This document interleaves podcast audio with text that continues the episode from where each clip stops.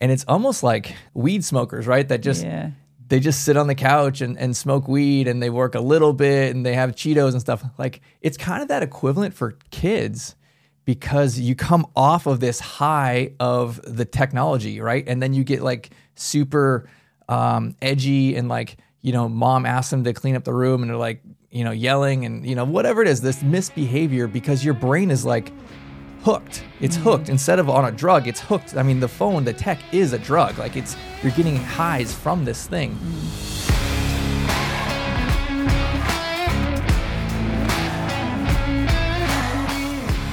Welcome back to the Donkey, And the B. where men are jackasses, And women are biatches. where we work together to build an extraordinary life. Tune in to up your game in your marriage, entrepreneurship, and finances. Welcome back to the Donkey and the Bee with your hosts, Brett and Laura Chotkevys. I'm the bee, he's the donkey. We got the donkey and the bee here today, where we talk about all things marriage, entrepreneurship, and finances, and also talk about parenting as well, which I guess kind of goes along the lines of marriage. Mm-hmm. That's it. So, we are talking about a topic that is very near and dear to our hearts, something that we're very passionate about. And we are talking about screen time for our kids today. Yep. So, what do you think the average screen time is for a kid? Before I knew the answer, I thought it was maybe two and a half hours a day. Yeah. I mean, I think when I was a kid, you know, my parents were at work, so I get home from school. I'd get at least three hours of, of TV, right? If I wasn't playing with my friends. I was going to say with Sega Genesis. Is But- that technically screen time? yeah, back Yeah. then. Okay, right? Right. So, yeah, I'm, you know, probably four hours is kind of what I was thinking. And I still think that's really high. Mm-hmm. High. That's a lot. But what is the actual answer? It's seven hours and 22 minutes. That's the average, meaning there's there's plenty of people who are way above that, Mm-hmm. right? Like, holy cow, it's almost half of your waking day, Yep. And if they had to go to school. 43% of your waking day Yeah. is in front of a screen. right? Yeah. But if they still had to go to school for that, that literally means either at school they're they're watching their phone, or before school they're watching their phone, or the whole time they get home is like screen time, and mm-hmm. parents are doing nothing about it. Mm-hmm. So that's what I wanted to break down today. Parents need to step it up. They need to regulate. They are missing the fact that there's a direct correlation between bad behavior, where our culture is going. They're not protecting their children from what is out there. And then on the total opposite side, their kids are unproductive, right? They are not encouraging them to grow in other areas of life, be it sports or young entrepreneurship or relationships or other things like that. And realistically, I think it is the parents' obligation and duty to teach their children to be good adults, not just to get through life. And I think most parents are just trying to get through life. They don't have their own crap together, let alone trying to manage their children. Yeah, I think we experienced the this firsthand because we have two daughters. They're nine and twelve, and they got iPads because they have a business. That was the main reason why. It was a tool for their business, and so they got that because they were running. Um, they have Square on their iPad, and so they're they're running transactions. And so then they were also playing with it when they weren't working. And so we put a time limit on that. But what we found was that after they were on the iPad and like, you know, they were maybe they're upstairs on in the room on the iPad on like, I don't know, YouTube or something, YouTube kids. And they'd come down and they were in like a funk. There was um, an attitude. There was kind of a lackluster to, to do anything. They just wanted to come back down and sit on the couch and just like kind of, you know, have a little bit of attitude when you ask them to do something.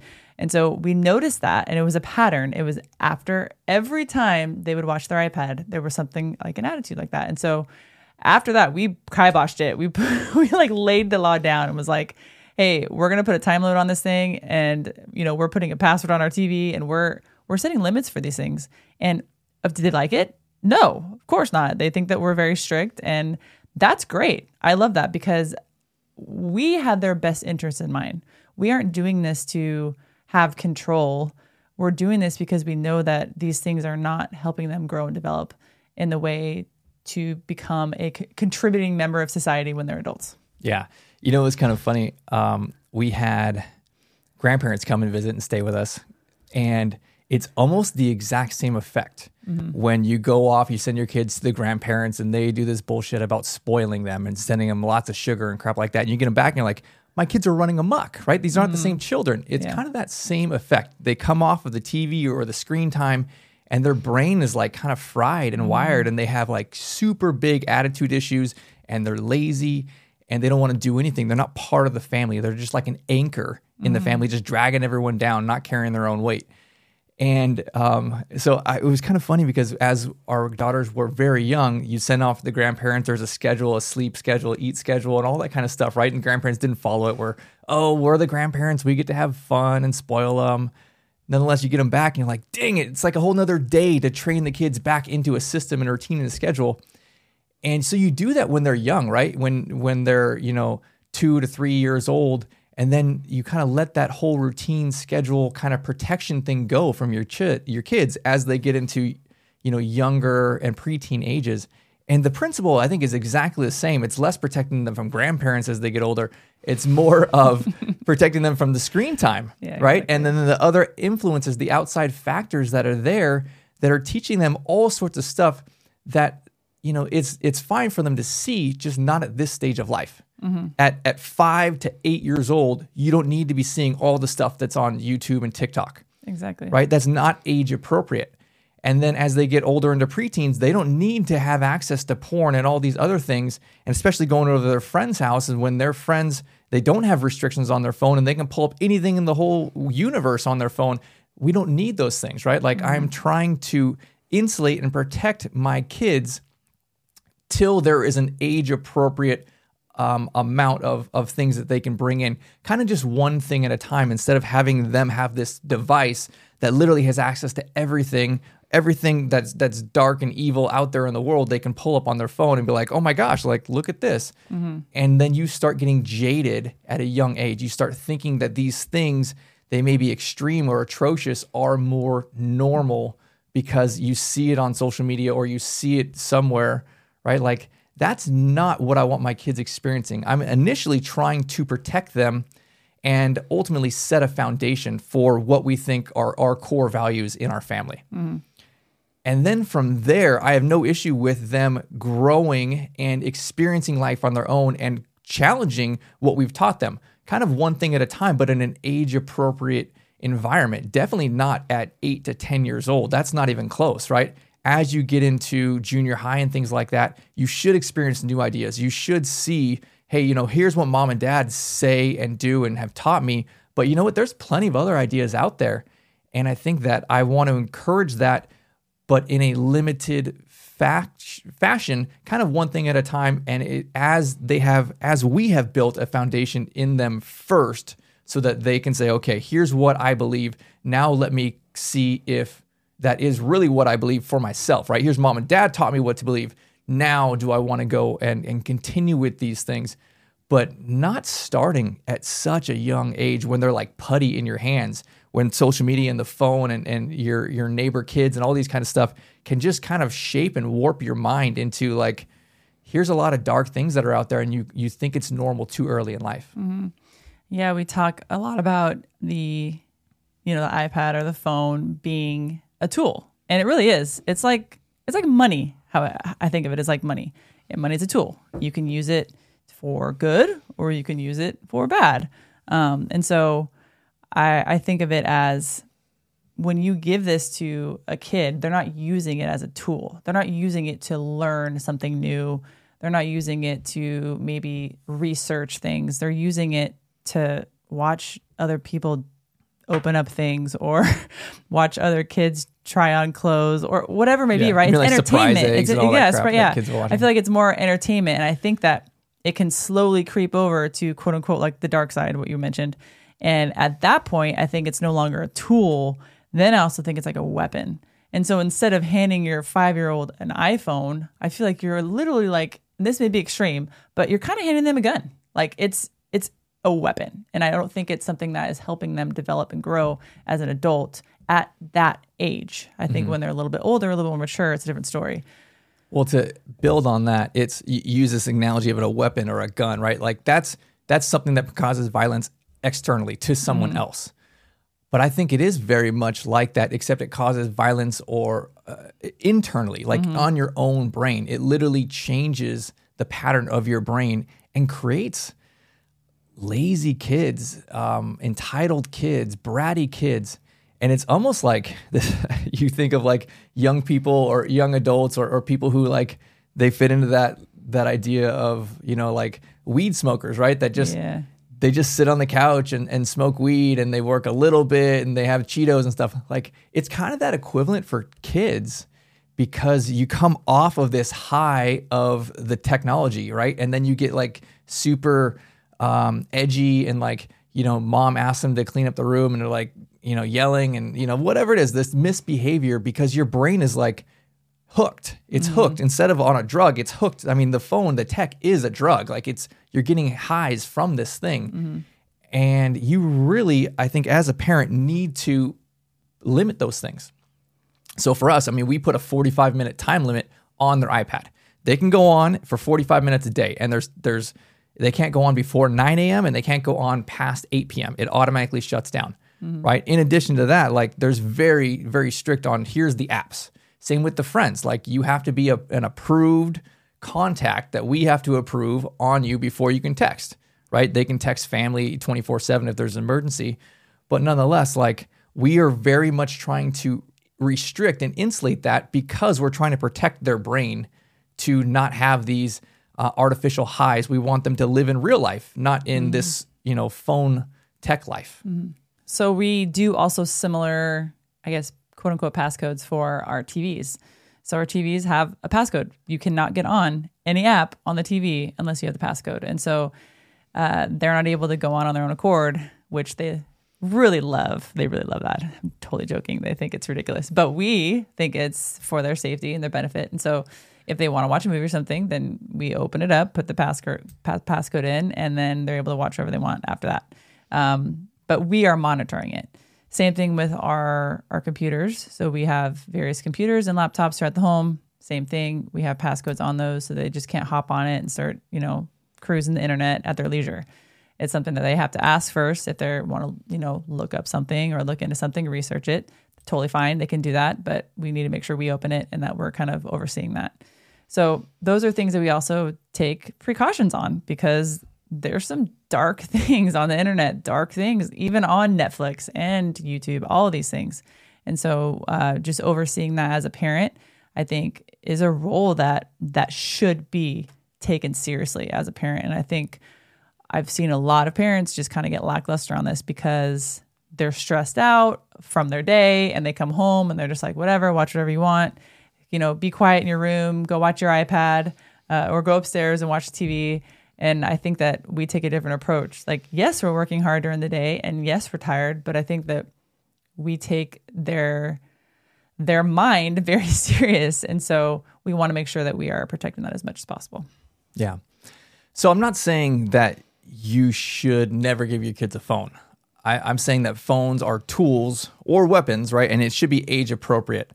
So sometimes you just need to get a hold of your kids. And I have no issues. Right now, our kids have no phones at all.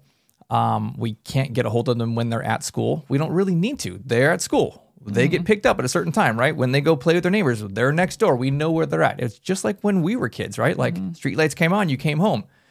So our, I don't really think our kids need a phone. But if there are circumstances that they do as they get older and they start going, you know, somewhere they get a driver's license, for sure, we'll get them a phone. But we're not going to get them a phone with internet.